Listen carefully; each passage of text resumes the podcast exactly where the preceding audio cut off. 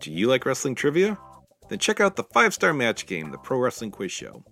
I'm Joe Gagney, and every episode, I grill three contestants with five rounds of power packed wrestling trivia. We have over 30 evergreen episodes in the archives covering WWE, AEW, Japan, Mexico, and much, much, much, much more. Play along at home and check it out today. The future is a hefty responsibility and not one that we take lightly. But then taking things lightly has never been what Hefty is about. That's why we've created the Hefty Renew program that turns hard to recycle plastics into valuable resources like park benches and building materials. To participate, simply fill up an orange Hefty Renew bag with accepted items, tie it up, and drop it in with your regular recycling. That's it. It's that easy. It's time to rethink recycling with Renew. Particular valued resources may vary by geography. More info available at heftyrenew.com. Welcome back, everyone, to the Gentlemen's Wrestling Podcast. I am your host, as always, Jesse Collings, and joining me for the first time, another guest from from north of the border, another guest from Canada. It's John Pollock. John is the reporter, he is a host, and he's the editor, and probably about 200 other things associated with post wrestling. You can check out his work across a, a multimedia of, of, of forms audio, written content, video on YouTube pretty much anything to do with media and wrestling, John is on it. Uh, John, thanks so much for coming on the show today.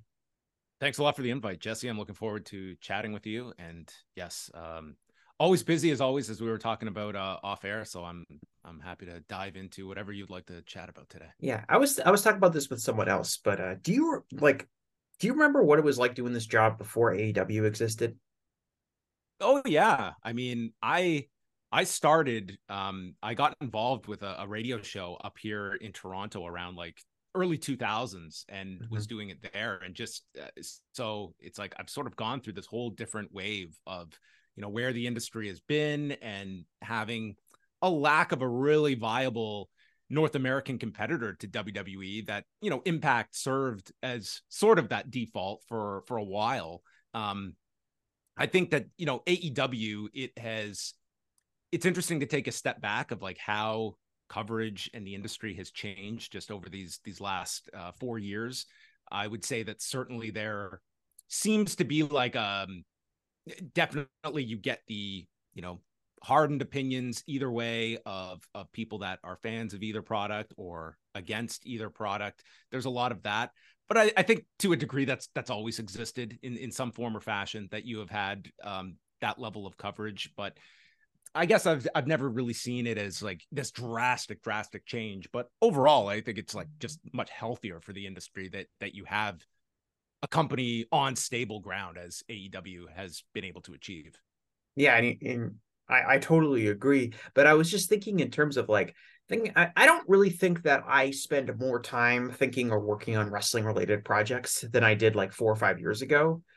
But at the same time, it's hard for me to imagine like thinking about how much of my work time and effort is spent on AEW and whether it's covering AEW, writing about AEW, talking about AEW.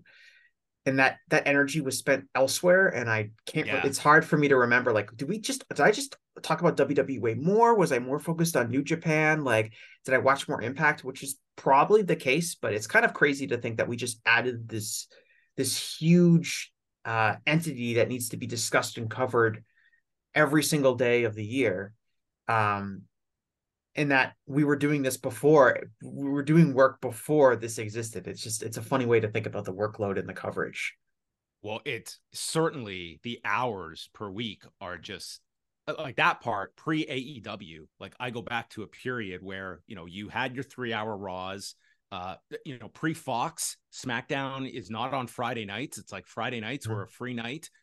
I don't think Impact was as you know th- I think that was a real low point for for Impact, sort of the early anthem days before they sort of picked up mm-hmm. some more traction over these last couple of years. So you're largely, I mean, a heavy amount of my coverage was WWE, New Japan, UFC, and I, definitely UFC and New Japan has gone down with the advent of AEW and just the plethora of uh, of addition like that's NXT was an hour on a Wednesday night and that show just I look forward to NXT every week it was like 60 minutes perfect length mm. and everything is expanded so it's like the hours are daunting at this point when we're looking at the amount of hours that there's pro wrestling every night of the week.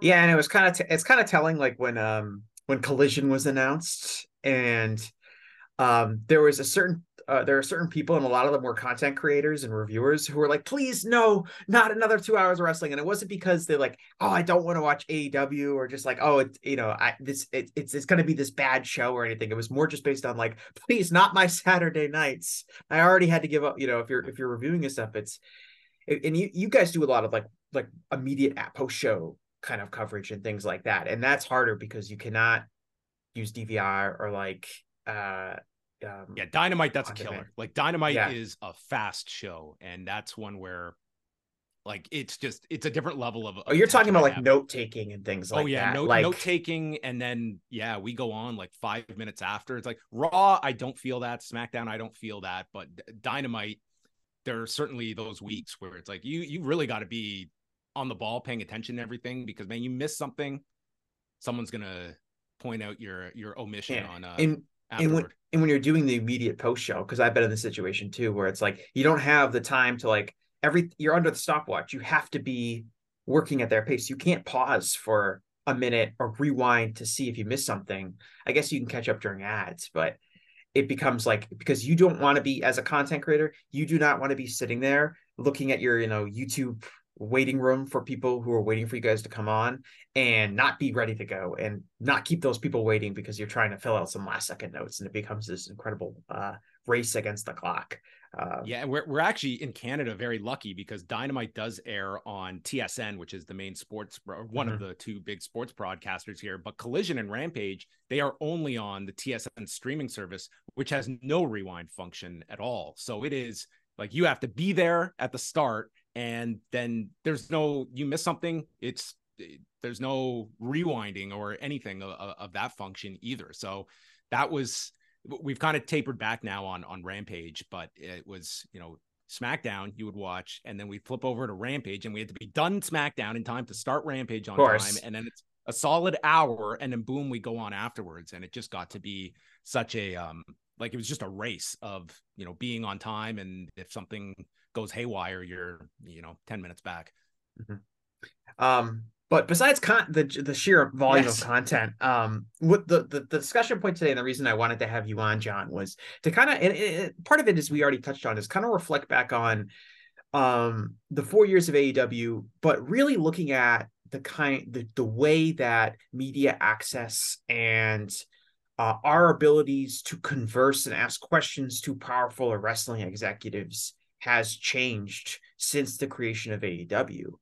Um, and really, if you, we go back to that pre AEW state, that kind of before AEW was a thing, um, the the media access to wrestlers and certainly wrestling executives was extremely limited. Um, Vince McMahon did base has has done basically no interviews. Um, and has has really has never really done interviews post like a few he did like a playboy interview um i think that was back in like the late 80s um that's that's that's like kind of historically re- remembered. He's been on a couple tv shows some of whom which went memorably wrong uh, bad in the 90s but really was inaccessible in terms of being able to ask him questions. Certainly if you were a member of the wrestling media being able to ask him a question in like a public forum like a like a um, a Q&A call or a post-show press conference.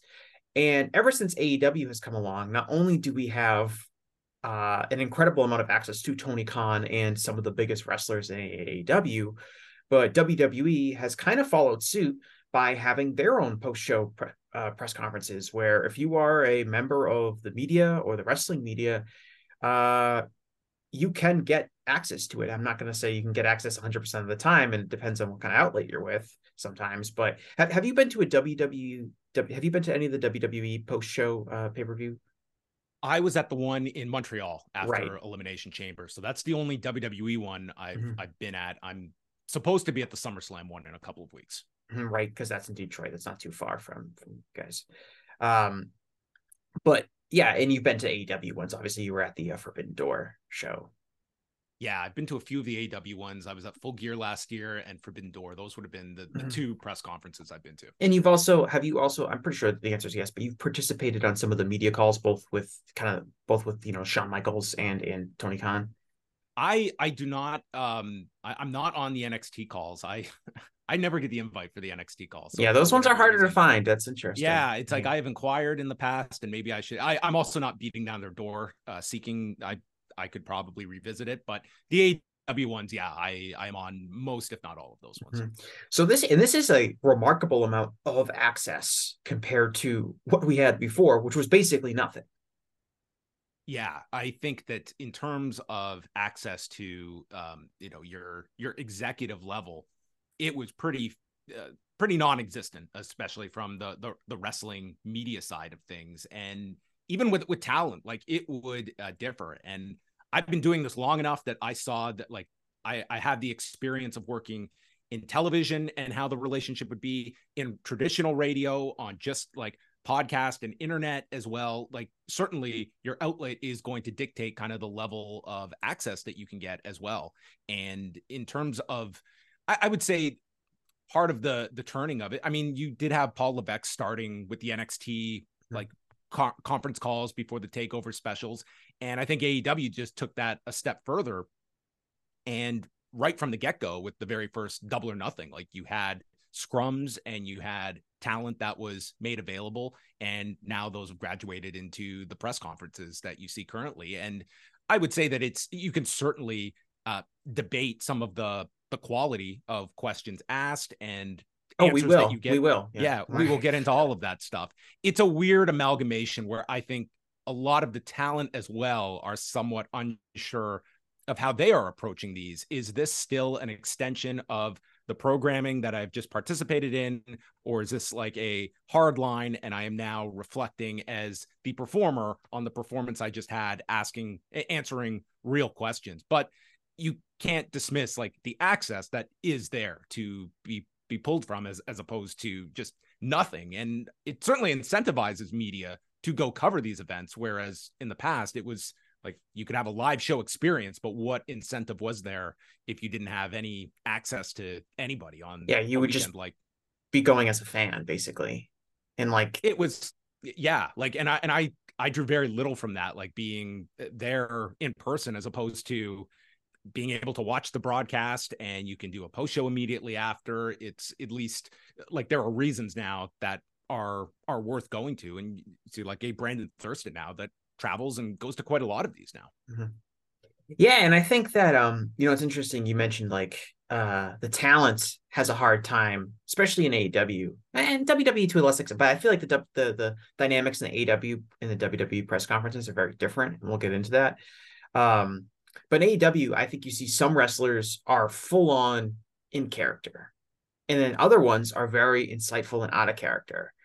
Um, and part of that is because I think AEW encourages uh wrestlers to be in character by shooting angles during the press conferences. Like it's part of the show still. Chris Jericho is going to come out and he's going to throw a, a bottle cap at a at a John Muse or um, which wasn't actually John Muse was not part of the show. I should clarify that. But um, but they'll do Yeah. angles where a heel wrestler will come in, interrupt somebody, and Tony's got to break, got to be in character for some reason.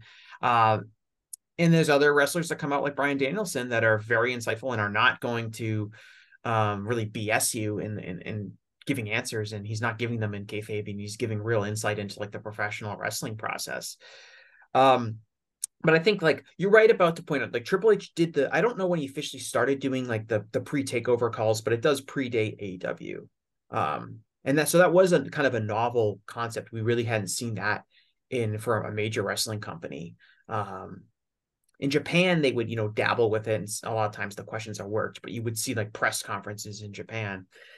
And I do think that Tony, so AEW starts like the first official AEW event ever is the press conference down in Jacksonville, Florida, um, which they invited wrestling media to be there. Um, and I know like Nick Hausman, when he was working with Wrestling Inc., went down there and asked questions. And I know they had a subsequent follow up event in Las Vegas, I think a few weeks later, or maybe like a month later, where they, you know, they announced some talent and things like that. But uh and I think I think really like Tony uh coming from a real sports background, coming from ownership of the Jaguars and a Fulham, where you have press conferences, you have media events, you have media day before the season starts, where you yourself, you know, coaches, management, and players are available to the media to ask questions. And I do think Tony uh, saw that and wanted to bring that vibe to AEW and to professional wrestling.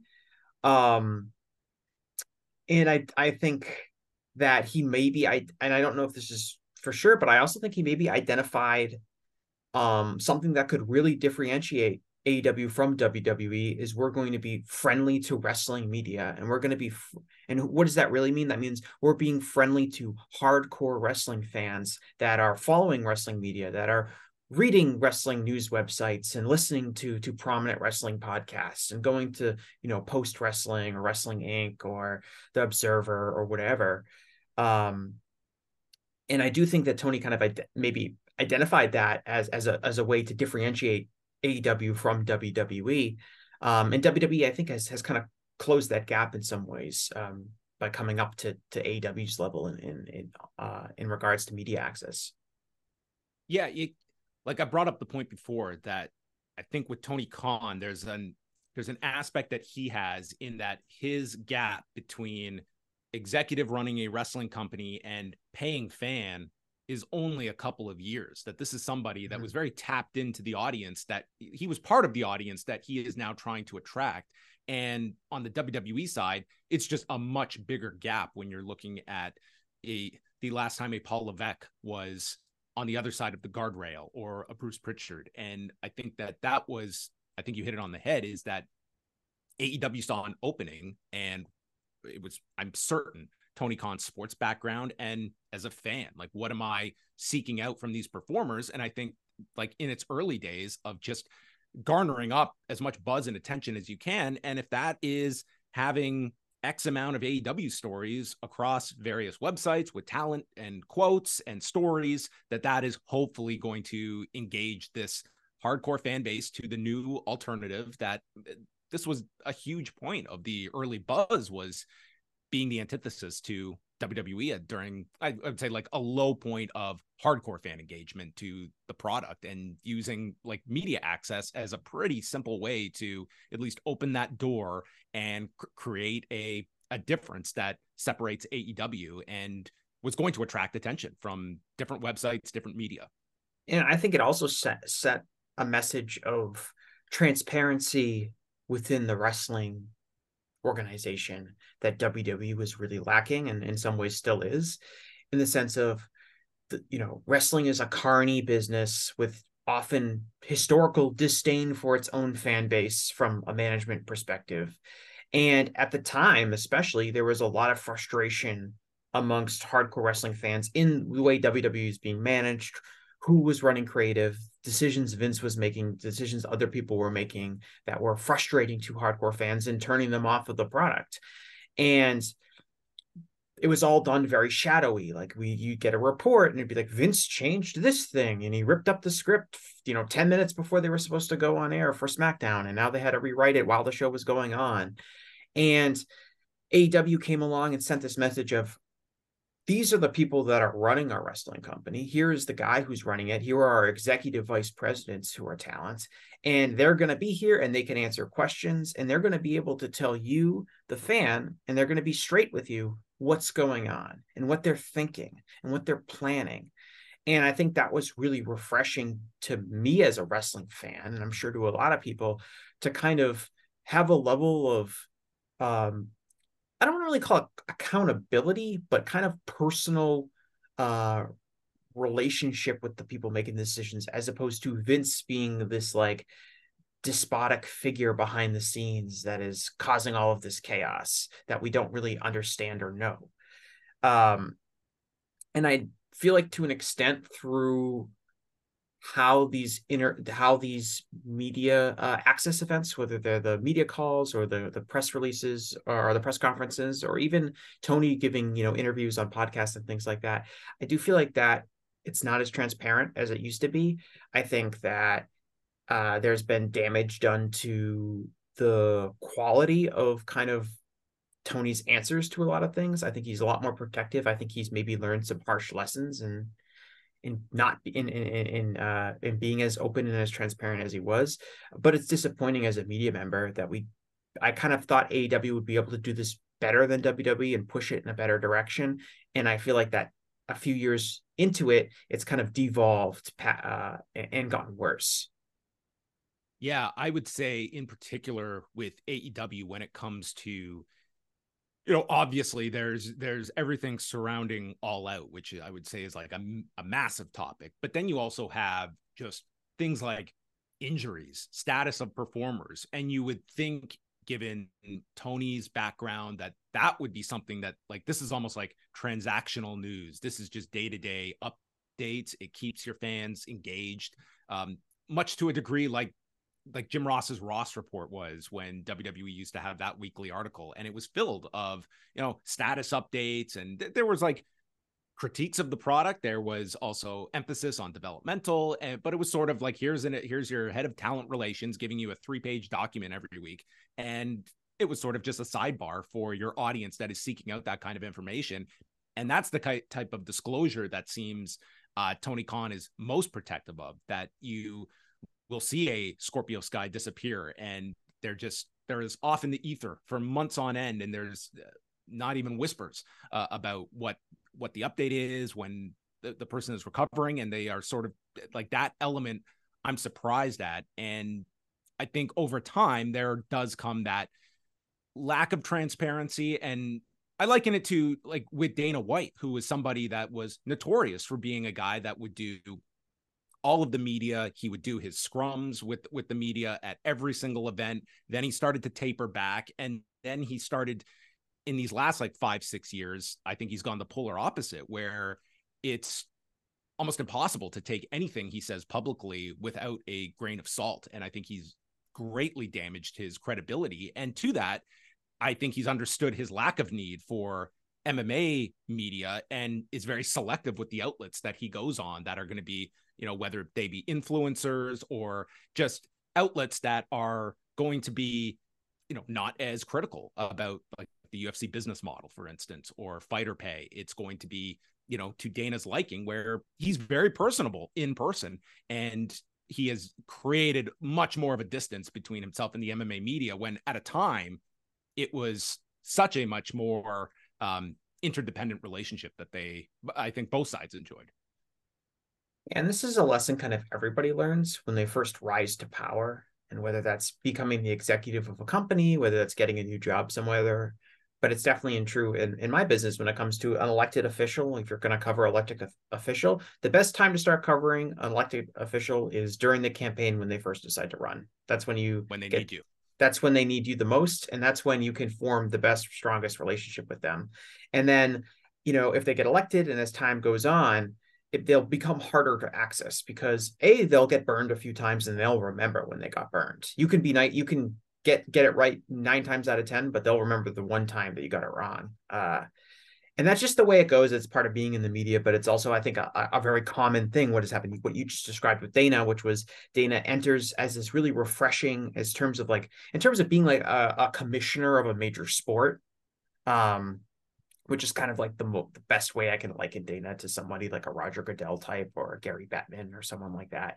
Um, you know, coming in and being so media friendly, and then over time he got burned. Over time, he didn't like some of the critical questions that were being asked of him. And I, I, I don't think Tony is not nearly as hostile as Dana is in terms of, uh, you know, making enemies of of people who are who are just trying to do their jobs. But I do think that um, when AEW was this cool new thing without any real controversy behind it, uh, Tony was a lot more amenable to answering all your questions. When AEW became a full fledged wrestling company and had controversies and, and, and questions, um, the curtain got drawn back a little bit, uh, or close shut. And I and I look at it. I always try and look at it from the the, the, various perspectives and i can just say like as you know being someone here looking i'm sure you detect this too is that like I would imagine that like for a Tony Khan, what what good he would get out of seeking like the opinions you see online where it's like this company is under a microscope but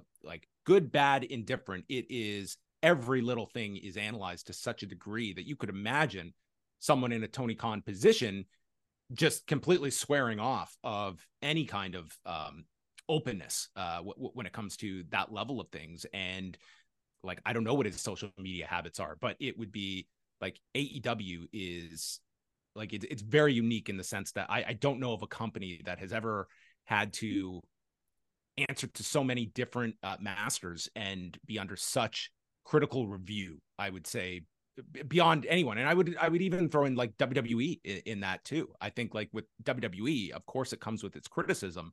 Um the degree at which aew comes under i find is um extraordinary. That could i could very well see uh, burning out uh, an individual to want to attract that audience.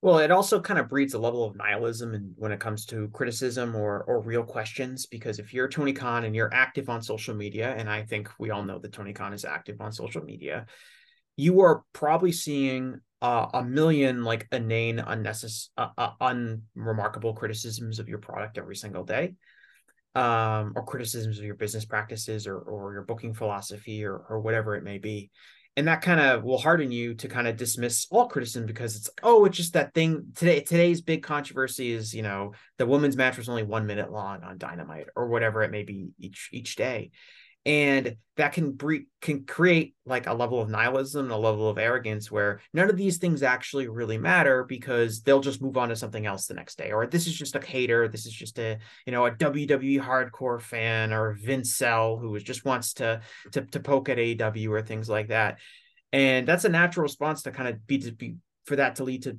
dismissiveness of all criticism. I think that's definitely the case in WWE. I think WWE and Triple H, I think they see their incredibly successful financial business model and criticisms of the product don't really impact them. It certainly doesn't impact Vince. He, you know, would double, that, triple, quadruple down on things that people were critical of. And I think Triple H uh, over the years has, while he is a more effective um, uh, creative mind at this stage of his career than Vince is, um, I also think that Triple H is not really that uh, is is is fairly like uh, immune to thinking too much about criticism of the WWE product because he's been dealing with it for 25 plus years.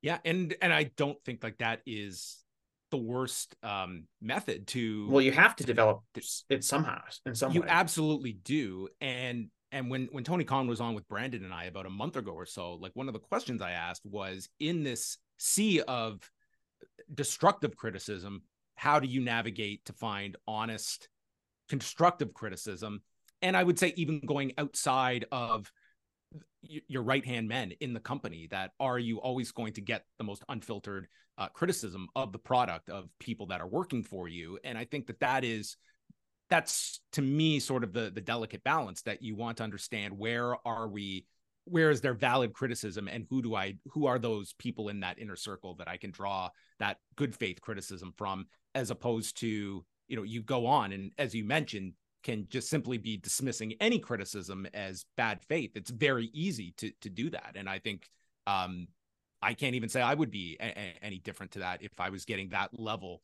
of response and it takes the good and the bad criticism and just lumps it all under the same umbrella. Something i noticed something interesting that happened about a month ago and it was we talked i mentioned earlier about tony coming from real sports and kind of how i think that led to him wanting to do the press conferences and wanting to be more media available in a way that athletes for professional sports teams and things like and and, and coaches are available to the media for interviews and things like that. And um there was a uh, a story a rumor that was going around that uh, a player by the name of João Palhinha, who is Fulham's basically their best player last year, um, there's a rumor that he had a release ca- clause in his contract. And in, in for people who don't know, in, in soccer, a release clause basically says that if a team agrees to pay a certain money outright, they don't have to negotiate a transfer fee for with the with the team that currently owns the contract. They can negotiate directly with the player. So it was there was a rumor that uh, that João Palhinha had a release clause in his contract and that a team was paying that. And basically what that means is that João Palhinha is going to be transferred over to another team. And it was a rumor that was making the rounds. There were a few of the uh, uh, football coverage sites in the UK that were reporting it. And Tony on Twitter retweets one of the the stories and just says he doesn't have a release clause. This is not true. And I thought that was really interesting because I'm sure that Tony sees many false stories about AEW are rumors going around about people's contracts, people's situations, things like that. And yet Tony never really takes the time to squash that. He never he'll never, you know, retweet someone, you know, one of the the the, the wrestling news with the Z sites and um uh, retweet what they're saying about uh, something that might not be true or reporting on a rumor or just just squashing a rumor. He'll never do that in wrestling, yet he'll do that for his real sports team. And I found that really interesting contrast because why not? Why? W- what are you getting out of this intrigue? And I do think that there's an element. I think Tony has kind of learned and kind of developed um, this mentality towards this is professional wrestling. This is all a show. This is for entertainment purposes only. And like the truth doesn't matter as much. Clearing the air doesn't matter as much as far as is is is speculation and controversy actually good for my company? Um, and I think yeah. part of him absolutely believes that. And I think every wrestling promoter in history has believed that. And I think it's kind of like two brains of him where he has the real sports side where, oh, I'm squashing this rumor right away because there's really no benefit to Fulham to have this rumor going around that they might lose their best player, uh, as opposed to AEW. If they're like, oh, so and so's contract is up in six months, oh, that could be a storyline we could work them. We could work fans into thinking it is. And so there's really no benefit to him squashing that. And it, but it's frustrating because I want to live in a world of of transparency. Uh, and I think Tony was our best bet to kind of redefine what transparency meant in pro wrestling. And I feel like he's, like I said, kind of devolved into like your typical carny promoter in a lot of ways. He's still better than like, you know, most of your typical wrestling promoters throughout history. But I feel like we're kind of losing the the open, transparent Tony Khan, and in his place is a hardened veteran wrestling promoter who's going to keep a lot of things closer to the vest. Well, yeah, and it's frustrating to me when I will hear Tony in some interviews where he will bring up false stories that are out there and be critical of, you know, there's stories I see in wrestling media that I just they would never fly in other industries and certainly I can appreciate his frustration at that. At the same time, to your point, he has an ability to stop a false story from getting a getting any significant traction, or at least by him denouncing it. Um, that is going to supersede any any story that gets any legs between it. Like he can control a lot of the false stories as it relates to AEW. So I don't think you can be both critical and then be like just take a pass when you see false stories that uh, that emerge. And it, it, to me becomes this area where you're right. He is both trying to take like the tenets of kind of a sports background with the entertainment side of professional wrestling and trying to appease both which to me sometimes just defeats the purpose of the former. Like when you are at like at the forbidden door press conference like when i'm at these things like let's just be open about like what are these? Like what am i here to be as? Am i here as a media reporter and you are in good faith presenting these performers and yourself to take our questions and and, and answer to the best of your abilities and have that dialogue? Or are we background players for your angles that are going on? Because if it's the latter I have no interest in being part of these. If Chris Jericho is using this as a means to shoot an angle, that is fine. But let's just be open and honest with what these are rather than trying to be both. Because when I'm hearing Tony Khan respond to Chris Jericho in a discerning voice as on screen Tony Khan, and then moments later he's being asked legitimate questions, how am I to take that answer? Like, where are we flipping the switch from one version to the other? And I think it just it just clouds the whole purpose of what these press conferences are supposed to be.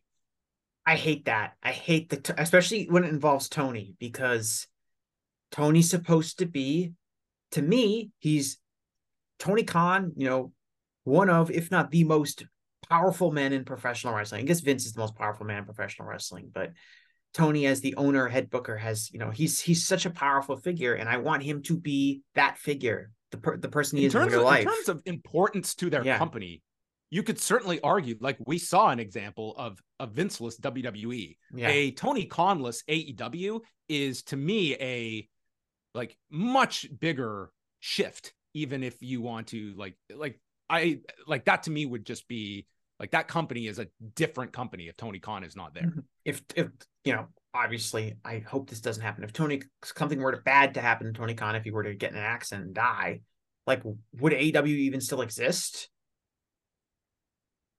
It probably would not. Yeah, like who who's financially backing it and who's taking on the the reins like and i know obviously tony's a young guy so it's, it's not something that's going to be expected to happen in the future but like if we saw vince went away if vince were to drop dead tomorrow like Yeah. wwe would go on and they'd be incredibly That's successful the less morbid version about Yeah. like Tony Khan just he hits a burnout factor. Like Yeah. maybe a year from now, um, I'm kind of done with this pro wrestling thing. Like I've got it out of my system and I, I want to create an exit strategy for myself. And yeah, he could put a team in place, but he takes himself out. Like here is your head of creative. Here is somebody that produces the shows, that runs the shows, that books the shows. He is he is the true north of this company. It's uh, like in terms of like the the central nature of AEW, it begins and ends with Tony Khan. Yeah, and you talked about like the angles. So I was at the the Death Before Dishonor uh, post show um, press conference that happened last year, and Tony was was was that was sitting at the podium as he always is, and Wheeler Yuta was answering questions, and he- Daniel Garcia, you know, came out after I think Wheeler beat him earlier in the night for the pure title, and you know Garcia came out, and I forget what he even said, but he came up through the middle of the aisle and he stood right next to me, and if you if you if you watch the, the video of the press conference, I'm sitting there like right next to him, looking annoyed, and he's you know he's cutting a promo on Wheeler Yuta, uh, and you know he turns around and he and he, and he leaves, and I was I was thinking at and I'm like, like you, I was like, what is this, and, and what am I doing here? Because I'm here because I have real questions about this show and Ring of Honor and AEW and the wrestlers on it, and I'm here to do that job.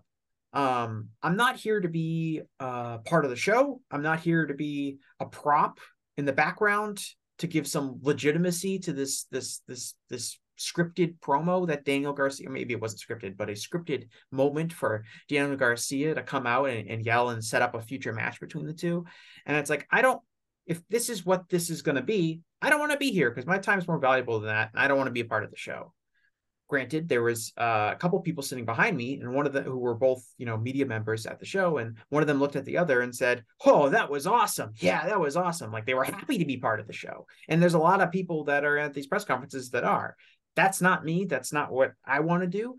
Um, and i kind of get the sense that the people the media members that kind of want to play along are the people who are really attending most of these press conferences now. And I feel like some of the more legitimate sources or the people who are asking more difficult questions have kind of either stopped coming or stopped being as active in the press conferences. Just from what I can observe from from watching all of them. Yeah, I mean it's it, it's something I like. Like I don't, I, I I'm not as you know just hard and fast. Like I understand there's going to be sections of the media that that is what they are there for, and they're going to ask their in character questions and such. It's like if that's going to exist, that's fine. But I want there to be still representation of people that are going to ask real questions. But it does become difficult when, I mean, like forget that we are just sitting there as an angle is just being presented in front of us. But at the Forbidden Door press conference, like a media member is like struck in the face. Now it's accidental. It didn't turn out to be uh, a serious injury, but that is like you are not signing up to leave. Like th- this, like John Muse was like bleeding as I'm like Mhm. checking on this guy in between questions that he's okay. And to me, it's it, it to me it just I left that press conference the most frustrated because it was to me you're trying to do two objectives and I don't think either one is being accomplished.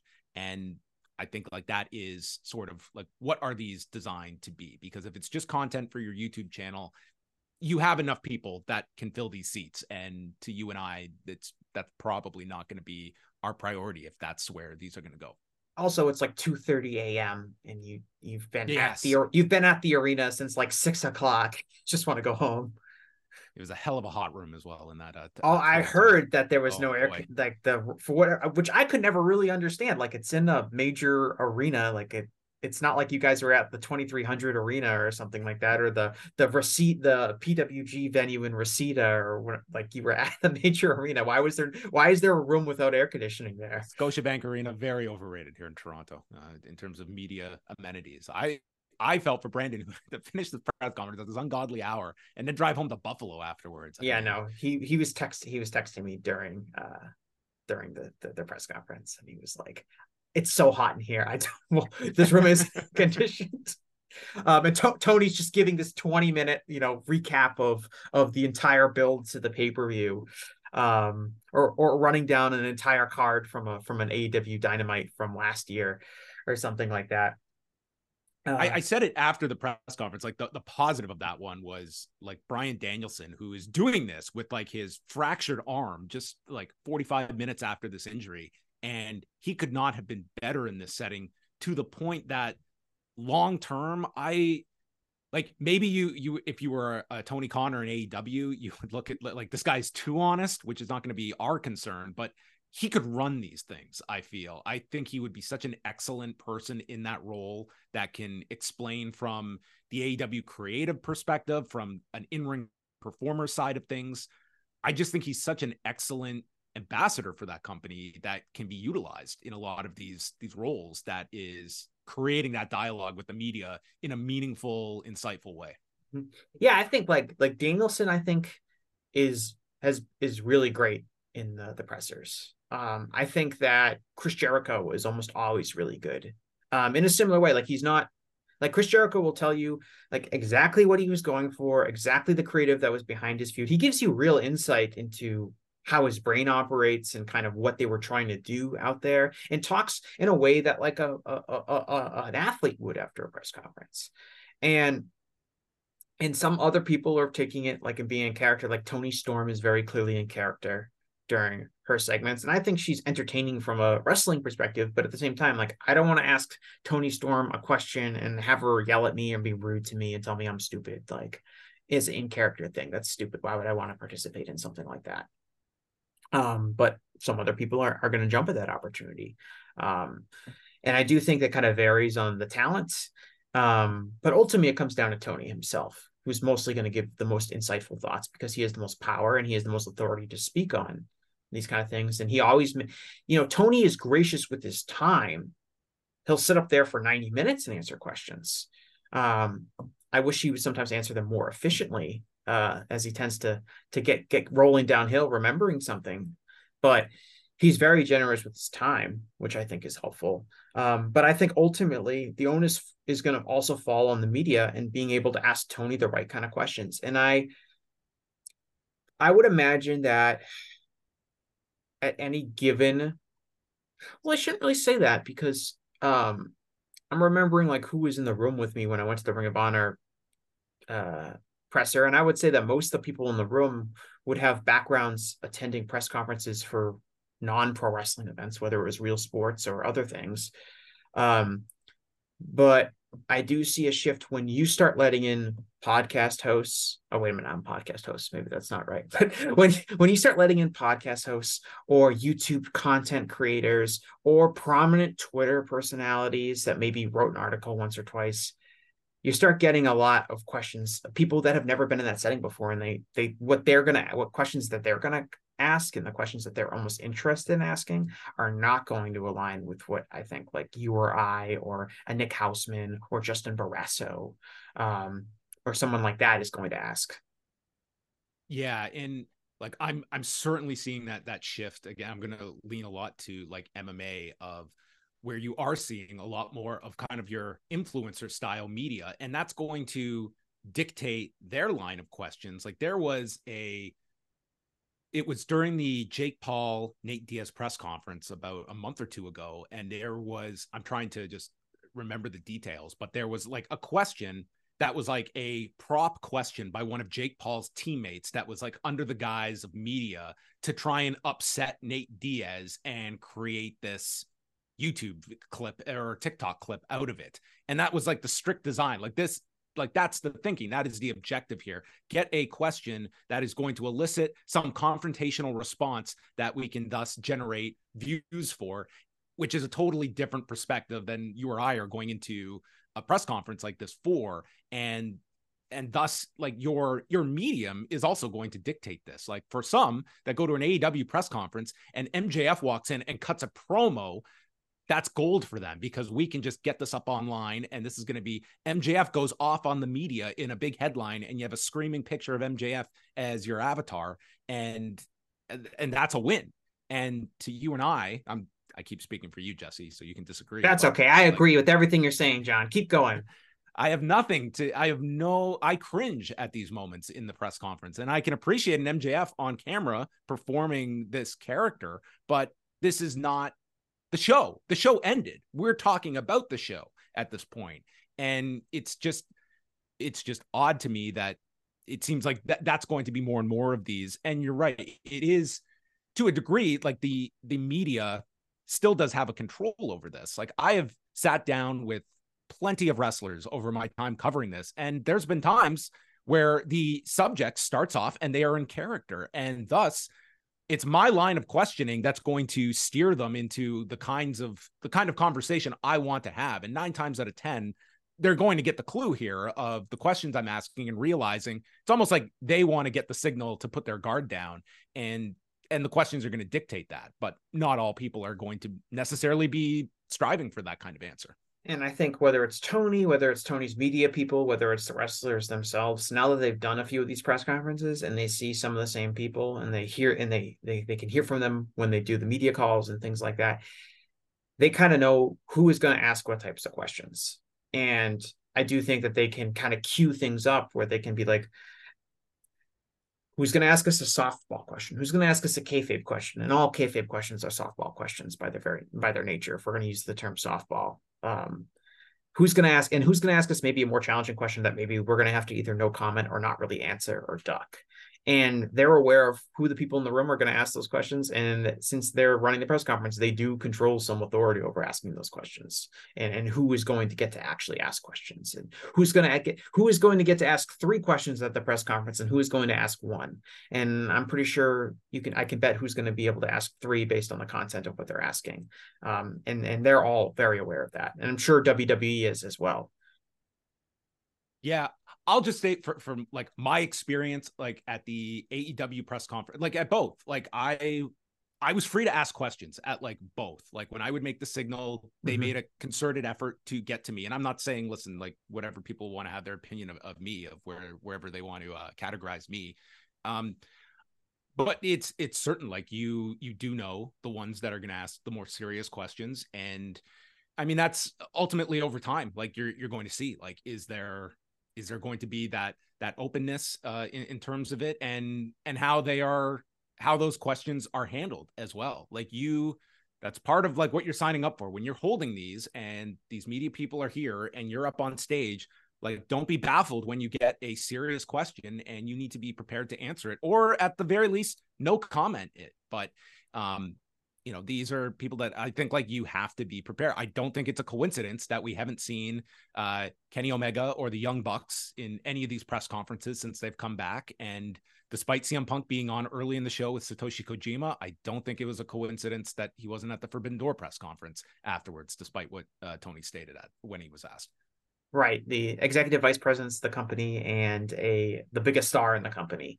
uh not making appearance in these press conferences when previously they were all over them especially CM Punk he was like the first guy out he's been you mm-hmm. know and would talk for and, and again time. to to to the point about people that are eloquent and open I place Kenny Omega very high on that list. Mm-hmm. I mean, right before AEW started, he was up here promoting um, that that documentary that was done on him that aired on TSN here, and he, dude, they put him through the media gauntlet and did every type of press you could imagine. He did a like our version of the View. Yeah, I, on that. I, on, I saw that one. CTV. That's very funny. Like, yeah. He, he was like he was excellent and he's he's a thoughtful interview and but uh, he has not been used in these press conferences and you know you can probably understand why like knowing that you know this is still the elephant in the room and I would hope that he would be asked if he is put in a situation like that. Yeah. There's a really good article I wanted to call attention to. I don't know if you read it, John. It came out a couple of months ago. It's uh it's on a website called bo- boxingnewsonline.net. And the headline is how the grooming of new media has helped facilitate an abuse of power in boxing. And it's by uh, a journalist by the name of Elliot Worsell, um, who's a UK based boxing reporter. And he writes a lot about how, you know, the major boxing uh, promoters and the, and the people that are promoting major boxing have cozied up with your your influencers your bloggers your youtube content creators your twitter personalities and they are inviting those people to you know the pre-fight and post-fight press conferences. And those people are asking not necessarily planted questions but they're asking questions that are going to be friendly to the promoter um, and as a as a serious hardened veteran boxing reporter the from the writer's perspective he's he feels like he's being you know horned out of it. And and because they're instead of having a bunch of veteran media colleagues that are attending these things it is now essentially friends of the promoter. And i think a lot of what he writes is applicable to to wrestling media. And I, I i retweeted it and a bunch of people responded to me being like you can throw UFC in it as well because it's turning into the exact same thing where there's this friendly to the the company network of people many of whom are probably people who don't have journalism degrees. And i don't think that having a journalism degree is paramount to being a good journalist but i'm or or maybe they lack any types of formal training in journalism outside of reporting on this this niche hobby that they have.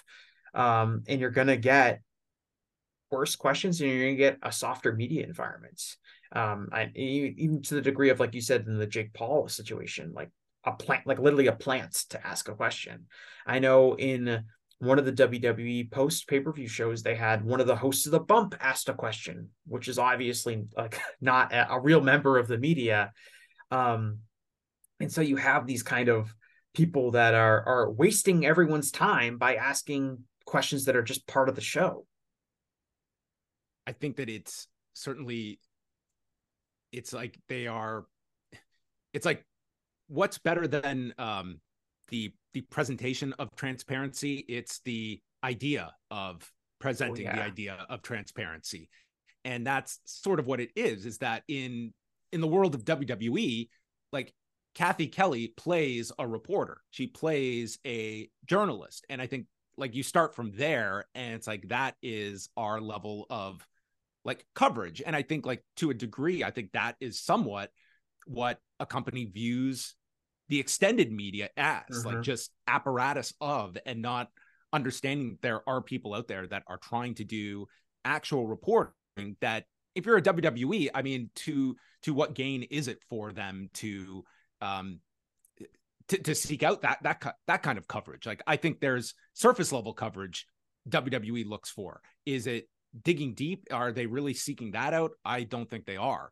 And i think that that is sort of comes to a head with this discussion we have on the, the press conferences themselves. But um you know boxing is you know i'm further removed from boxing but it seems like uh, there, there's no difference in kind of the discussion we're having when, when it comes there. And like outlets that are out there it's i think it's also worth looking at the outlets that need that access, that need to keep these relationships intact versus ones that can operate truly independent of what their relationship is with a company.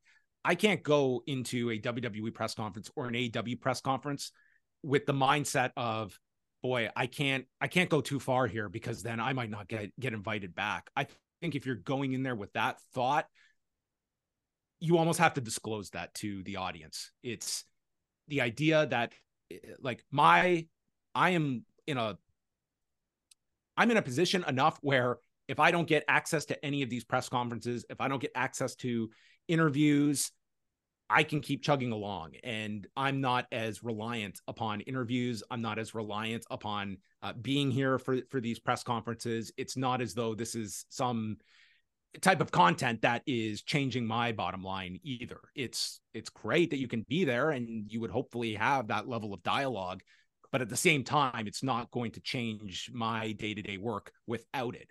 But I don't know how many people like that exist out there as mm-hmm. well. The ones that, you know, do rely upon this and do rely upon being able to have a relationship where they can get interviews on a regular basis and the companies feel safe in dispersing their talent to those outlets. Like that's another aspect. And the more you get a of the level of revenues we're talking about with UFC and WWE, they can be very selective in in who they they opt to work with. It's not the same as where they are getting like where they are going to value this media exposure as interdependent. Mm-hmm.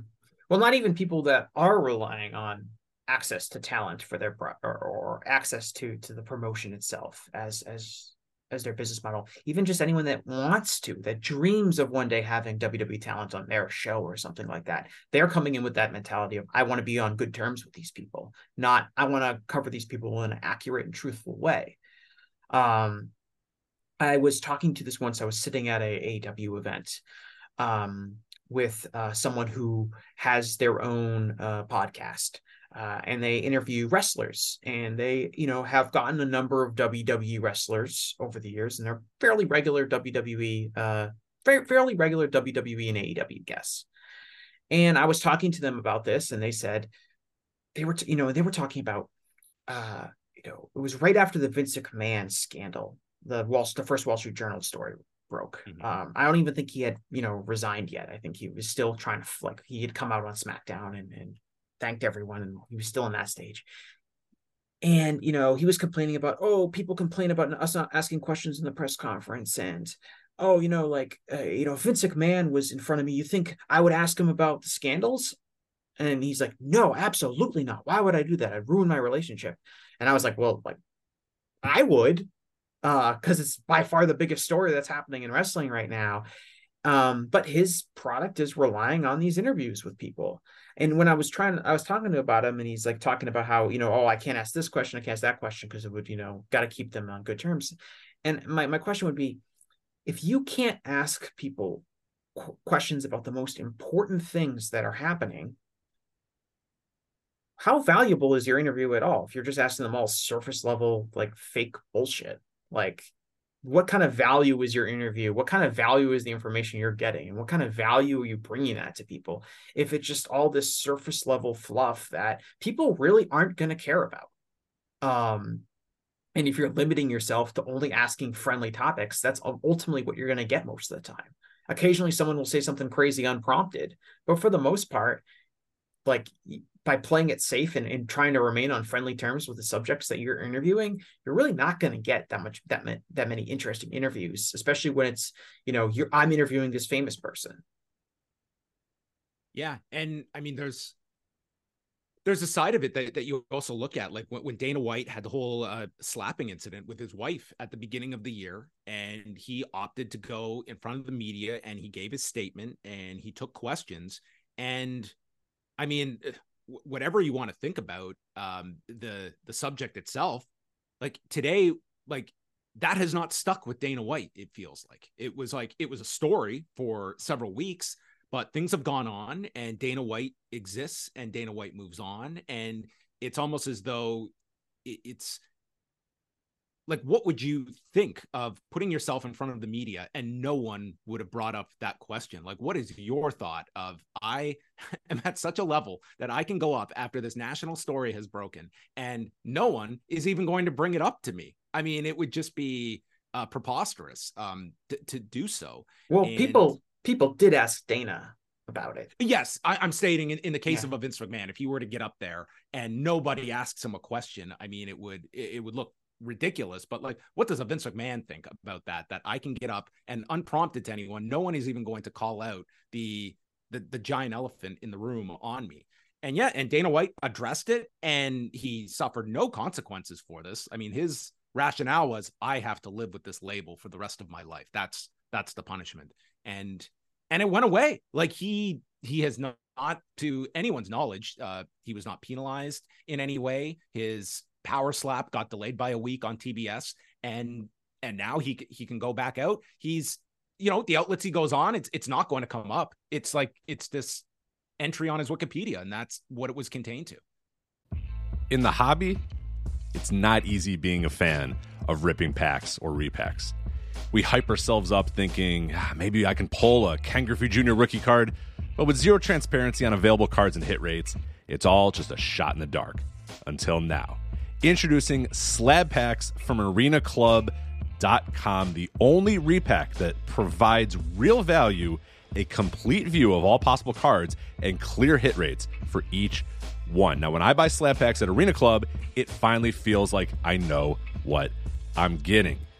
I was able to open an Arena Club slab pack, and and I'll be honest, it was a lot better than what you normally do. Say you go to a card show and there's a random innocuous brown bag of cards, and yeah, you can open it and look, it's going to be junk. You're you, you know what I mean? Like you know what you're probably going to get in those. Maybe you find that fun, and sometimes I do. Sometimes I like just opening up cards and saying, "Ah, hey, look at some random cards, or whatever." But if you're really in this game to to find value and find particular cards it sucks to have to buy these mystery packs, and it ends up being you know almost nothing, you know nothing of value. Not with Arena Club. You can display again of all available cards, hit rates, grading, so you know that when you're opening up the slab pack, you are going to get something valuable. You are getting something good. And Arena Club, in addition to having those great slab packs we just talked about, is also a marketplace for card collecting, buying, trading, selling, displaying, all that sort of stuff. But those Arena Club slab packs, man, they are revolutionizing the repack game with transparency. After your pulls are revealed, they'll immediately be placed in your vault for safekeeping or trading and selling, and you can have them officially graded by Arena Club as well. So again, uh, sending these things off, it's going to be officially graded by Arena Club, and the Arena Club grading process is accurate, fast, and transparent with full grade rationale provided and explanation of how your card was scored. So whether you're buying, selling, trading, or displaying Arena Club is the card collecting platform that you have to check out. So right now, I've got a special offer here for Voices of Wrestling Network listeners. You can get 10% off of your first purchase by going to arenaclub.com slash VOWnet. Again, that's arenaclub.com slash VOWnet. Now, that's a crazy offer. That's 10% off a $400 slab pack. $40 off right there. 10% off your first purchase. No matter what that purchase is, 10% off. Again, that's arenaclub.com slash VOWnet, arenaclub.com slash VOWnet for 10% off your first purchase on Arena Club. And we thank them for sponsoring the Voice of Wrestling Podcast Network.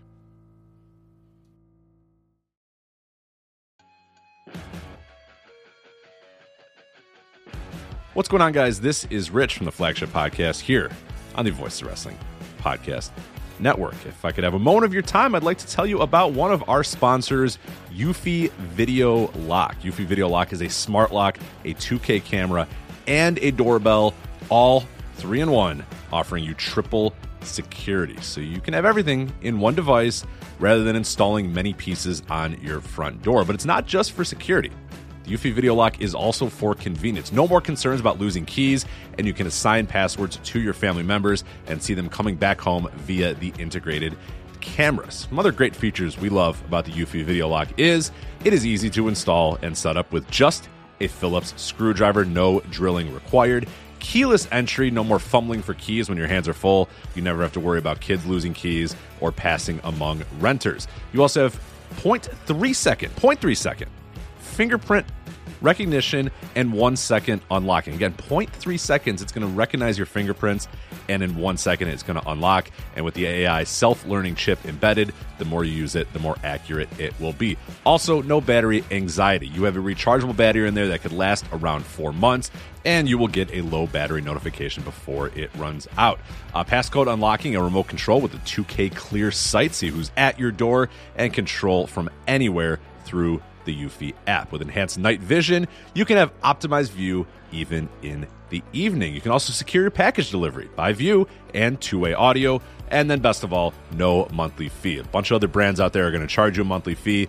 You have your recordings locally, and you never have to pay for storage. Customer service, Eufy's got you handled as well. They are on standby for you 24 7 so you can enjoy a worry free experience with an 18 month warranty, all backed by their professional customer service team. Contact them anytime by telephone, email, or live chat. Personally, as a homeowner, I love my Eufy video lock. I have the ability to see what's going on when I'm not home, when packages have has arrived, and, and really the thing I love the most about it, the ease of being able to lock and unlock my doors without having to fumble with my keys and reach in my pocket or wait, no crap, they're in my backpack, all that sort of stuff. All this is happening while my dogs are barking at me. You know what? Not anymore with the Eufy video lock. I touch it, 0.3 second fingerprint recognition, one second, door is unlocked. Much, much easier.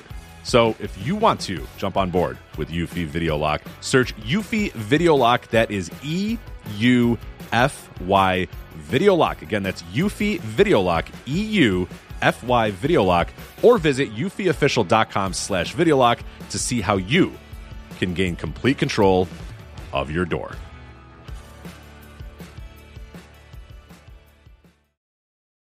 The future is a hefty responsibility and not one that we take lightly. But then taking things lightly has never been what Hefty is about. That's why we've created the Hefty Renew program that turns hard to recycle plastics into valuable resources like park benches and building materials. To participate, simply fill up an orange Hefty Renew bag with accepted items, tie it up, and drop it in with your regular recycling. That's it. It's that easy. It's time to rethink recycling with Renew. Particular valued resources may vary by geography. More info available at heftyrenew.com. Yeah, well, I mean, during the height of the entire Vince McMahon scandal, resignation, all of that's you know forcing his way back into power. Um, Triple H was giving interviews during that. He was doing the post-show press conferences, and he would get up there and he'd feel totally comfortable, and no one would ask him a single question about Vince McMahon, um, because they know who's going to ask these questions, and the wrestling media isn't interested in asking them, and it's extremely frustrating to me because uh, I wish people would would be able to to want to hold him more accountable. And the the different, the, I think a major difference between the WWE press conferences and the AEW ones is that if you go to the AEW ones, you'll get to ask questions. There's not really that many people who go, and they're like two and a half hours long. The WWE yeah. ones are like 30 minutes. Triple H will take like four questions, and there's like 50 people there.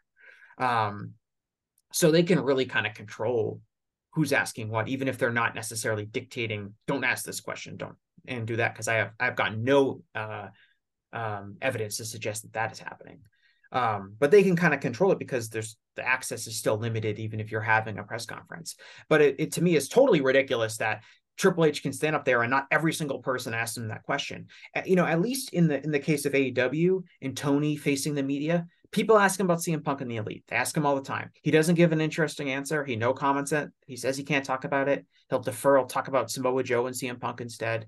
Um, but he will. But people do ask him those questions. I'll at least yes. give him that credit. Triple H stood up there, and I, I think maybe he got like one question loosely about you know taking over or being in power, but he never got a question about you know I don't know, like, hey, Triple H, you're on the board of directors. Like, what do you think about, you know, Vince, Vince McMahon resigning? What do you, did you know that Vince McMahon had these NDAs before the, uh, the, the Wall Street Journal story broke? Because the board was apparently doing an investigation before that. Like, all of these questions that you could have possibly asked Triple H, and no one asked any of them. And I think that the, the conclusion to a lot of this, and I think a lot of the frustration that I have about the quality of questions being asked is that wrestling fans don't care. And if their wrestling fans were interested in in kind of having people ask these questions, there would be more people asking them. But the business is more in superficial, you know, stuff that you can toss out clickbait headlines like the you use the MJF cuts a promo on the wrestling media as an example of kind of one of them. But I think that's where the interest is in for a lot of people who are reading wrestling news online. It's not necessarily into like a long, thoughtful, critical examination of something. Um, and that ultimately is kind of like the economic factor that pre- that prevents, I think, more substantial information from coming from these kind of media access events. Yeah, and I think that it's, you know, to as well like it's it's now become like the, the, like this wrestling media term like what does that elicit uh, in your mind? It's typically like a negative viewpoint. And i think that's I, I think that's a dangerous place to be where if a very serious story comes out and and from a reputable outlet that it's almost like we we have like weaponized this term that it can be dismissed as this is just some bs wrestling media story that it is that it somehow lacks teeth and i think it is important to kind of discern between like your your quality outlets and ones that, that are not and there's a wide range of them but everyone kind of just gets lumped into the, the same category and i think when you see these press conferences it kind of pushes like those like casual observers to just to more easily lump everyone together when there's a handful of voices that you hear and questions that you uh, might scoff at and that is just the wide brush that is used to paint with. Yeah i think it's something that i've become cognizant of because i have said many different critical things about wrestling media in general and i've done it on this podcast. I did it a few minutes ago. But at the same time i've become annoyed when people use the broad brush term oh it's wrestling media. Oh all wrestling media is bad. Like no it's not. There are plenty of people in wrestling media that i think are doing an excellent job. Um but the so so but i do think that like this broader uh um uh kind of atmosphere of wrestling coverage um there are some negative aspects of it that do taint it. And a lot of people like I wouldn't even really want to consider media. Like if you run up like are if you're breaking news, if you're getting scoops or you're doing stories or you're writing long articles with different sources, that to me is like proper wrestling media. If you're just like someone with an opinion and you're having a podcast, kind of like what I do, that's not really re- like a major figure of wrestling media. Um, I look at you as a major figure of wrestling media. Thank you. Well, I would say WrestleNomics is totally different. WrestleNomics is like, and obviously Brandon does most of the work on WrestleNomics, but it is to me like that is actual wrestling media. We're doing original reporting and fact finding and getting sources and things like that. The Gentlemen's Wrestling Podcast is just me and my friends riffing on stuff, so it's not it's not as as critical. Like I I do real reporting for my shoot job. Um, wrestling is more of a hobby, but I think that um I, I don't like the like you said like it's become a loaded like almost weaponized term that's used to dismiss everything. I think like even like you know Dave Meltzer and Sean Ross Sapp, I think that um the way their personalities are on social media, especially on Twitter, I think might make some people think that their reporting lacks credibility um or something like that when I think but for the most part, when both of those guys have real scoops and, and, and breaking news stories and things like that, it's mostly accurate.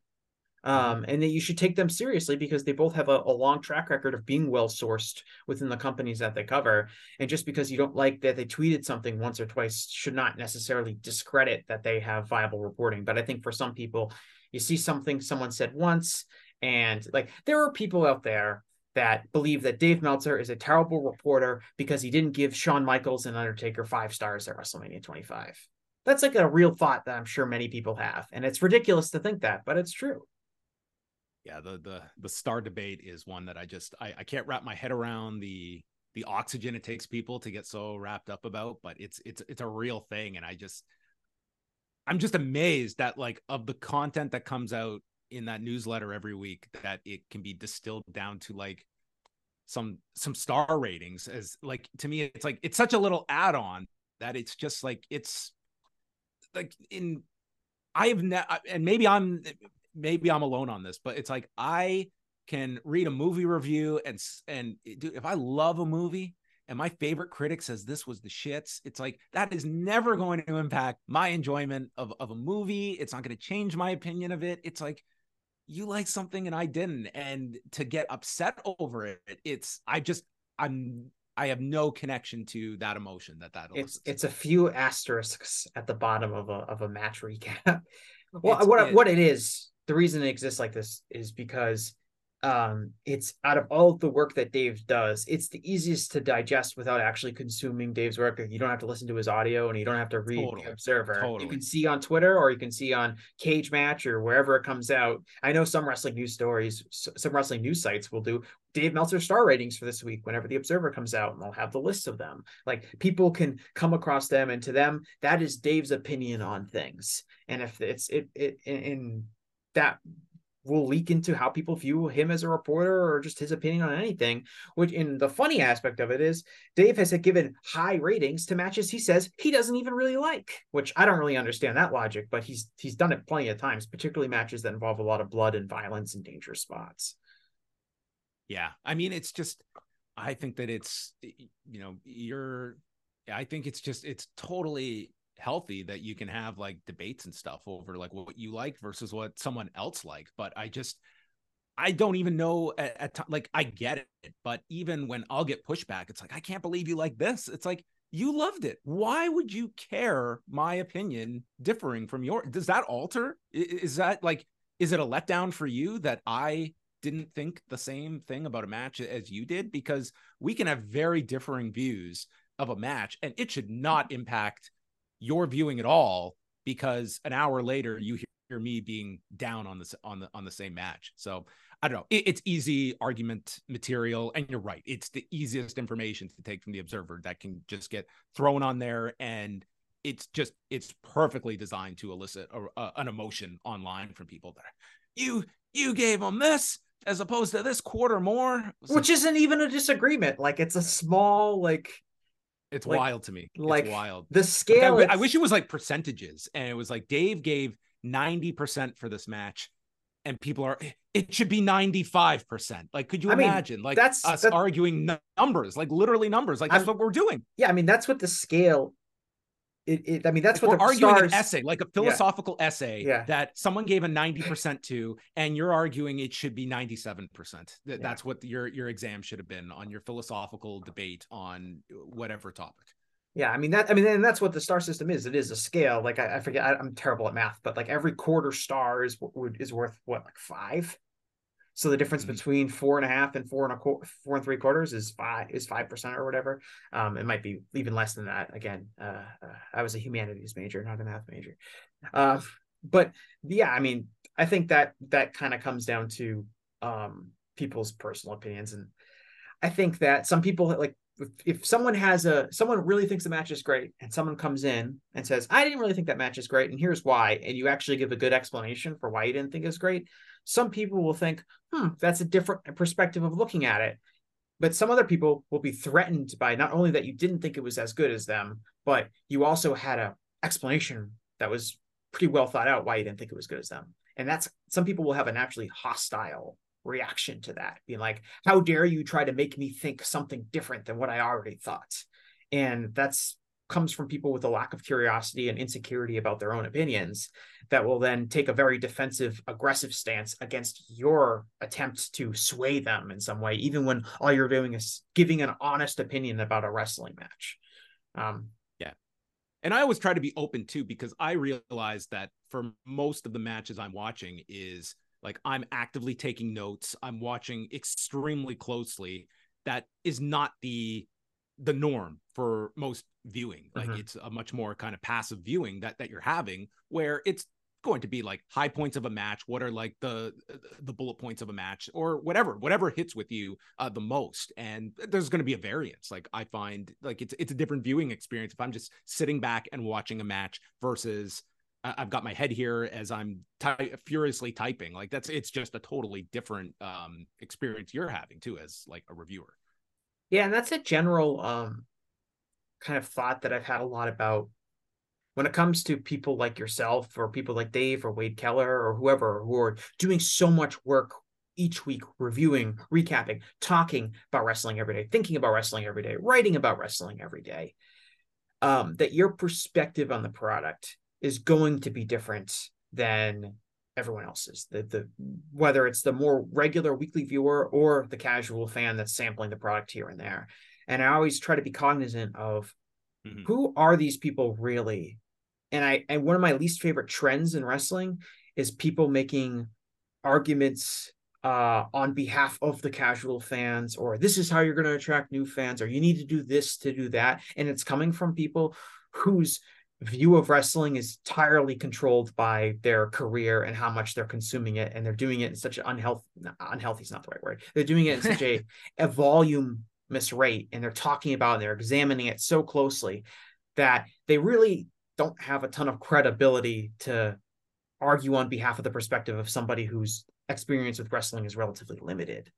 Um, and i always find like that leads to some of our dumbest like arguments and things like that, which is to trap the casual fan, you've got to do this. And my um, experience when talking to casual fans and people who have uh, sampled wrestling here and there is a really wide variety of things attract casual fans and a really wide variety of things turn fans off and there's really no general rule but people sometimes like to argue their favorite chosen points on behalf and use the the casual fan as the uh the the hypothetical person that agree, usually typically whose views typically align with whatever the reviewers views are um. Yeah there, there's also the the uh, i find the the extrapolation of something so minute that we use like you're you're out in the wild and you see a bullet club shirt and it's like oh my god they've crossed over. Like i was at the mall and someone walked down uh, bullet clubs maybe like the not the best example but let's say we saw like you know a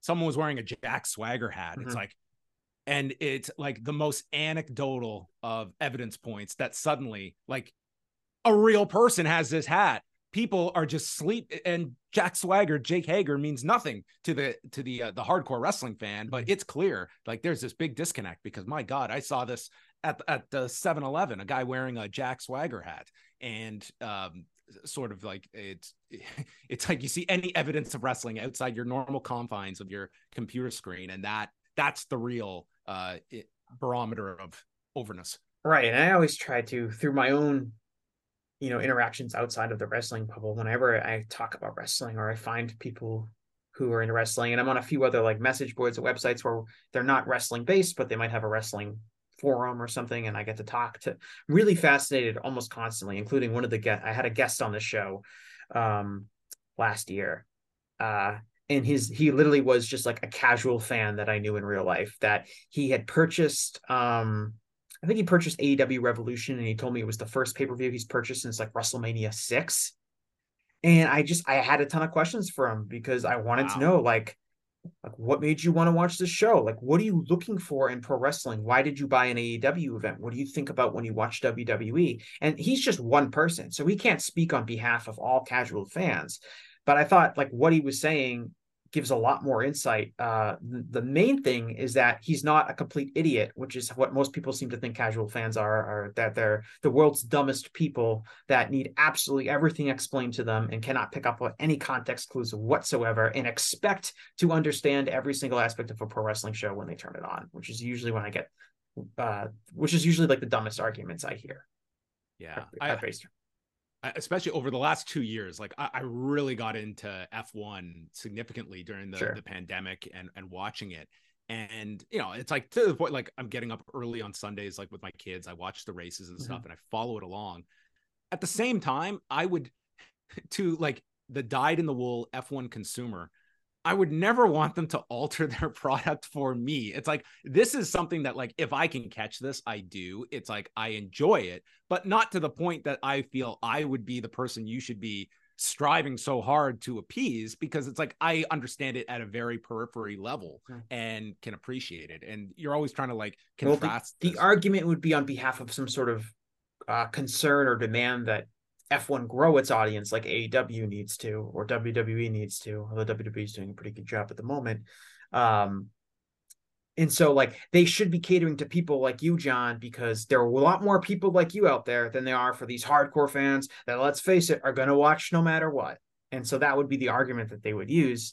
Um, but of course it's absurd. And of course, like w- the first time you ever watched an F1 race, you weren't like i better they better explain who every single one of these drivers are and every single one of these teams and every single thing about the course. And Where's if they the don't packages? yeah and if they don't i'm switching the channel because i i'm going to be confused and i expect to know everything which is always um you know it happened last week when kota ibushi came out and everyone's like oh i don't know about you know kota ibushi. I don't know like if uh you know they they built him up big but he's just this guy. I don't think anyone really you know a lot of people aren't going to know who he is. And i'm like you don't need to know who Kota Ibushi is because they presented him like he was a big deal. The live crowd went crazy when they saw the video package for him, and everyone in Blackpool Combat Club was like, "Oh my God, it's Kota Ibushi! We're afraid of this guy." That's all you need to know if you're ne- never heard of him before. Is you're like, "Oh, okay, this guy must be a big deal. I wonder what he's gonna be like. I better tune in next week to find out." And like that's how like i feel like most people operate but we live in a world especially with wrestling and especially like the microscope you talked about where this stuff is being totally overanalyzed um to an absurd did degree. you did you go to blood and guts on wednesday uh it's, it's a tragic story john i didn't oh I had um no, I had I had shoot job obligations. Um and I uh I I was I I really couldn't go. Um and then when Ibushi was announced and I was like all right, I'm going to try to go. Like um and I requested a, a um a credential pass. I got it. And so I was I was like, all right, I'm gonna go. And then just as like Tuesday came, and I was just like, I really can't go to this without like really shirking my job. Yeah. Um and uh so I so on Wednesday and I was having like all this anxiety about like how am I gonna pull this off? How am I gonna do both things at once? Um and I just said like, you know what, I gotta be an adult and I I can't like ignore my job to go to a wrestling show. Uh well, a responsible choice. What the next time they come back, I would assume they run TD Garden again. What what do you figure a non blood and guts dynamite could draw? Like just you know, you have some some strong storylines going, but you take out blood and guts from the equation. Let's say like six seven months from now, what they could because I, I thought it was a home run that they got like nine thousand people mm-hmm. to the TD Garden. Yeah. Um. Yeah, I mean, I thought it was a really big when they first announced it, I thought it was a big gamble to run the Garden because mm-hmm, me too. They, I had been to all their shows that they had run at the Agganis Arena, which is about a five thousand seat venue. Um, and after selling it out a few times, I think they did like something like thirty eight hundred. Um, the last time they were in uh Boston, which I think was back in like November.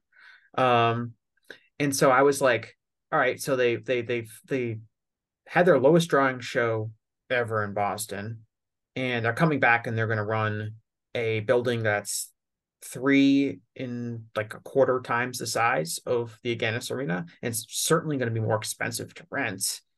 Mm-hmm. Um, it's a big gamble, and I wouldn't say like their ticket sales had dressed; they weren't way hotter than they were back in November, but um, I think that with and obviously, like I said, it was a home run. It felt big. They had a really big crowd. Um, I was able to like, watch on TV, obviously. So I was able to see, you know, like the the visual presentation of it. It felt like a really hot dynamite. Um, but if if, if I'm th- looking at it and I say like, what do I think they're going to draw next time? I'd say like five thousand, yeah. maybe. It depends. Look, and, and obviously, Blood and Guts has a has a has a brand recognition at this point, which is it's really important that AEW establishes these kind of things.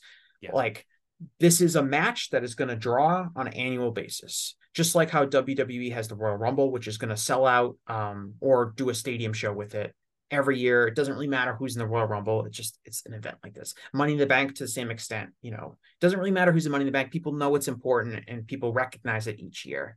I think establishing things like Blood and Guts um, is really important to, to doing that. So um, if they were to match your competitors can't do under its like, you're not going to see a, a level of that. Oh yeah, in WWE, and that's mm-hmm. I, I, think important as well that you well, differentiate. The Survivor Series War Games was in Boston. Yeah, yeah. So people and had seen this, but the the matches themselves are are, are wildly different. Uh, um, but yeah, I mean, I would think if they're going to come back to the TD Garden, a big thing I think for AEW in general is they sh- probably should only run like once or twice a year in some of these major markets instead of you know three or four times which is what they were doing. And like they obviously do that in chicago but they you know they were running boston a couple you know three or four times a year. They were running you know philadelphia around the same market new york. New york's a little different because it's new york. Um, but um, you can't run like I think they they and now that they've kind of ventured out to the west coast and they they you know they've been through Canada, there's a little bit more of a um, space for them to, to kind of tour. But they're also adding Collision, which has got its own separate tour date. So probably not going to, to see the less. But I would say 5,000. And I don't know, I don't know if 5,000 is a financially feasible number to run the garden. I would probably run the Agganis Arena if I was going to draw 5,000. But you never know. I, I think when they do come to their major, um, a major city and Boston's not necessarily the largest city, but it is a historically extremely strong wrestling market. You know, um, you know, just like Toronto is, and Toronto's much bigger than Boston, but it's the same kind of thing. They're even if they're just doing a dynamite and it's not necessarily a special dynamite like Blood and Guts and it's not a pay per view, they're gonna make sure that there are big matches on that card. Um, I feel like when they're when they're doing that, like um, when they ran the dynamite in Toronto, like what was the main event of that show? The first one. Um, the first one was it was something involving Jericho. I want to say it was Jericho and Danielson. I think was on that show. Okay, so yeah, but we're talking about a ma- like a pretty major Mhm. match. Like, Yeah. so when they when they have those big dates and they're running a big venue, I think they know this is what we got. We got we we can't just have a run of the mill dynamite. We got to deliver. Um, Tony mentions they're running a, a pay per view every single time he's in Boston. Um, so they could be back with a pay per view. Um, it obviously at this point would have to be Revolution or Full Gear. Um, but so maybe Revolution next year. I don't think they'll be back in Boston this year. Um, so and and that you know who knows what they're going to be drawing like. A lot of it depends on the trends that they have going for them. But uh, Yeah, it's it's just interesting. Yeah, like in the comparison with like Toronto's coming off this the uh, huge Forbidden Door too, and I'm just thinking like what when they come back to Toronto, what they come back with, and and what the return will be. Like they did back to back nights at the Scotiabank Arena. Collision was like half full, but you know Forbidden Door major success and TD Garden major success, and I guess you just look at you know th- this one certainly you look at Blood and Guts as the difference maker there. I I just can't imagine they come off this and go and take a step back to the Agganis Arena. But I think with time, if they space it out, I mean, like Boston should be one of their like A cities for sure. and it, it is in terms of how frequently that they run here. yeah, yeah, Like um, you know, WWE WWE same thing. WWE runs Boston all the time too. Um, um, it's a historically strong market. The big thing about Boston, um, I love feeling questions about Boston. By the way, so now now that uh, this this podcast could be nothing but me answering questions about Boston, I would love it. But uh, um, Boston doesn't have um a real mid-sized venue like some of these other cities have, where we don't have like a Coca-Cola Coliseum sized Mhm. venue in the city. There's the um the former DCU arena in Worcester, which they did run a dynamite in, which is about a, a nine thousand seat venue, which is Did that used to be the Centrum Center, or is that a different? Um, arena? I believe it used to be the Centrum Center. Um, Okay. I, I'm getting the Worcester building because there's also the Worcester Palladium, which is smaller, but I can't remember. But yes, yes. Um, that is yeah, it's like a nine thousand. Um, WCW had uh, I think it was Slamboree '98. Uh, Yes, was yeah. there the one where Bischoff was gonna was supposed to wrestle Vince McMahon? Uh, um, This is the big uh, the the the Mick Foley title win was in that that building, I believe. Yes, yes, yeah, correct. one. Yes. Yeah. yes. Um, like Doing and and, uh, and they Massachusetts history here. Yeah, and and they drew like I think they drew like a little uh just under six thousand uh there. But in Boston, it's really the Agganis, which is about a five thousand seat arena. There's a couple other buildings that are around the same size, including the Matthews Arena at Northeastern. But there's really no like ten thousand seat venue, like like I would say like the Coca Cola Coliseum or some of the buildings that they run in Chicago.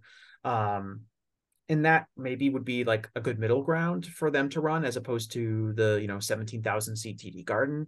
Um, also, this is a good time to run TD Garden. No hockey, no basketball. Um, Right.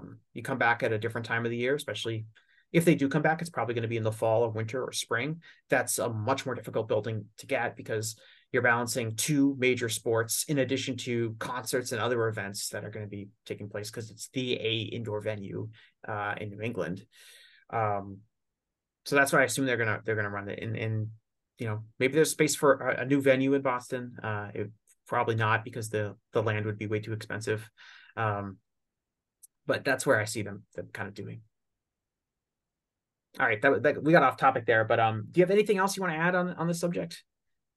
No, I mean it, it's. I think a lot of sort of like a, a lot of good points that you brought up in terms of like the the the press conferences, where the coverage is going, and and how it's all ultimately going to change. Like both of these companies are sort of in this space at the moment where you know as as big or as little as you want to focus on like what the value is of being front and center in the space of like wrestling media like these companies are on the the selling the selling block not literally but in terms of their television rights deals like this is all about uh, getting as much buzz for yourself as possible and getting and trumpeting these facts. And there's an advantage to them hosting these events at this moment and being able to get up there and talk about breaking the latest uh, building record. And we're doing these gates and we've got this coming up and this coming up and creating uh, that excitement that that permeates your, your, fan base and hopefully extends to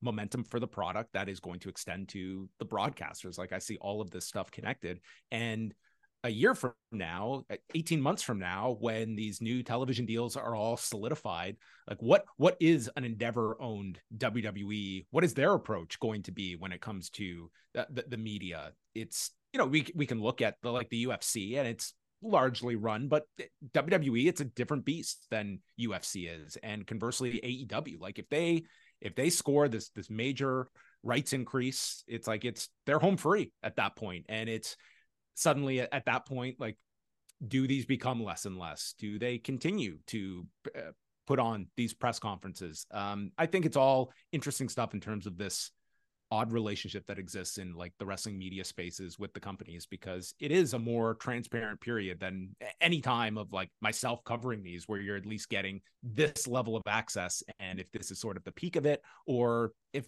if more can be developed over time and you mentioned like tony you know expressing frustration on like you know seeing misinformation that's that's out there in the wrestling media sphere. Um and triple h said something i think at the most recent uh 75% yeah he 75% said 75% of what you see online is incorrect. And it's like with both of them respectively i'm like well whose whose fault is that?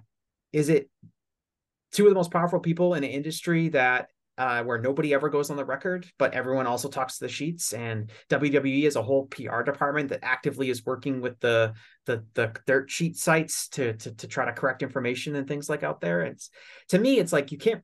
The wrestling promotions themselves cannot complain about misinformation gaining traction when they do very little uh, effort on their own to be media friendly and that is the ultimate consequence of that. I'm not saying people are making up stories because they're mad that wwe isn't talking to them or they're mad that tony khan won't go on the record about something but when you have no one going on the record and you have no real uh, ability to authoritate what is a credible source and what isn't because of that and so a lot of it's going to be speculation and rumors and that is what's going to gain traction because people like sensational news and and you can make it sensational when there's no one who's really going to go on, on the record and clarify that it's not um, so a lot of this is self-inflicted, and a lot of that is an explanation for the benefit of people being on the record.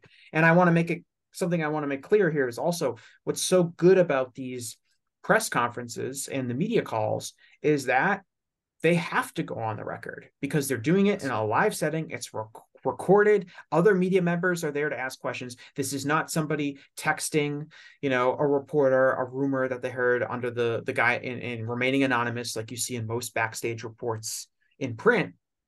This is an opportunity for people to answer questions publicly and if they're not truthful to have other media members call them out for it in public um, in, in a public setting and that's really powerful and really valuable and I really want to see the wrestling media as a whole make the most of that because it's a really important way for for transparency to to grow and for the business to ultimately become healthier and better when we're not in this, you know, behind closed doors carny business that it's been since it existed. The the more on the record it would be, I mean, that is just um that could be our follow-up conversation. It's it's really, really frustrating at, at times when it's such an industry that is many advancements as it's made, it's still so shrouded in secrecy and paranoia about anyone attaching their name to any uh, some of the most innocuous things that mm-hmm. it's stressed has to be off the record. And it's like it's it, it gets very frustrating and you're right. These are very few examples where it forces that that transparency. And at, at its base level that's what you can glean from these press conferences is that they are having to put their name behind these words and to an audience. Mm-hmm yeah and into a into a, an audience that theoretically is can follow up can ask further questions about this can uh, inquire to hold these people accountable to what they're saying um, and i don't know it takes a lot of experience and i will say it takes a lot of experience yes. to to to do this to go to a press conference. I've been to a lot of press conferences in my life as a professional but i understand that many people who are in wrestling media have not and i bet you there are a lot of people that started that the first press conference they ever went to was one of these AEW press conferences, and now they're much better at going to them, and they ask much better questions because they're getting experience and going to them. Um, and so hopefully that improves over time. So go to go to your local wrestling press conferences and uh, and look out for any water bottles coming your way uh, as well. Hopefully, was it a bottle or was it a cap? It was a water bottle. So it was a whole water bottle, yes. and it split them right open. cut them open. Yes. Yeah, that was that's a crazy story. I mean, they're lucky John is a nice guy about it.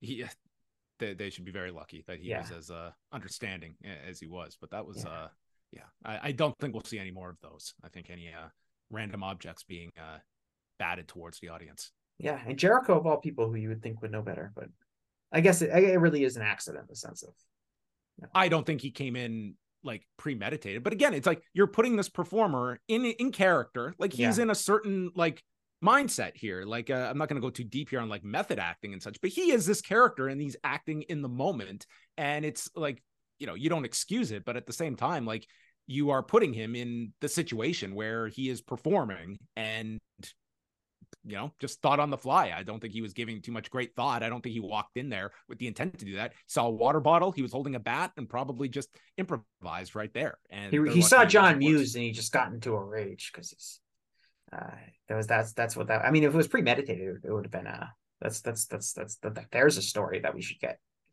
uh Jericho's hatred of John Muse apparently but uh yeah I mean that's that's th- really that is an unacceptable thing to happen in a press conference I mean I don't I probably wouldn't happen in a WWE press conference but I would say it wouldn't have happened in an AEW press conference um but there it did. So, um, is there anything, John, you want to plug that we haven't gotten around to yet? Well, if you want to uh, check out any more of my work, you can do so at postwrestling.com. Our Patreon is postwrestlingcafe.com. We do a lot of shows up there each and every week, including um, a weekly show that Brandon Thurston and I do. It's a collaboration between Post Wrestling and WrestleNomics. Usually goes up uh, Wednesday or Thursday each week. Uh, we've had a bunch of guests on over the last couple of months since we uh, launched this uh, series, so it's always fun uh, to chat with Brandon. And uh, and a big thank you to you, Jesse, for inviting me on. It was great to chat with you. I'm a big fan of your work as well, so I was glad we got to do this. Yeah, no, and again, I appreciate the time you took, John, and I appreciate everyone who's been listening to these shows.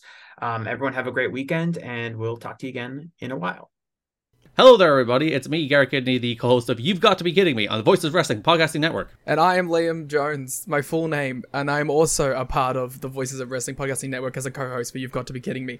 We are a TNA history podcast that covers TNA one month at a time. We cover all the drama, all the matches, all the Vince Russo nonsense you could ever want in your life. Have you you heard of TNA? I bet you have, but would it be funnier if two people made jokes over it the whole time? Probably. So if that sounds like fun to you, check it out on this very Voices of Wrestling Podcasting Network, and Liam will do bits and whatnot.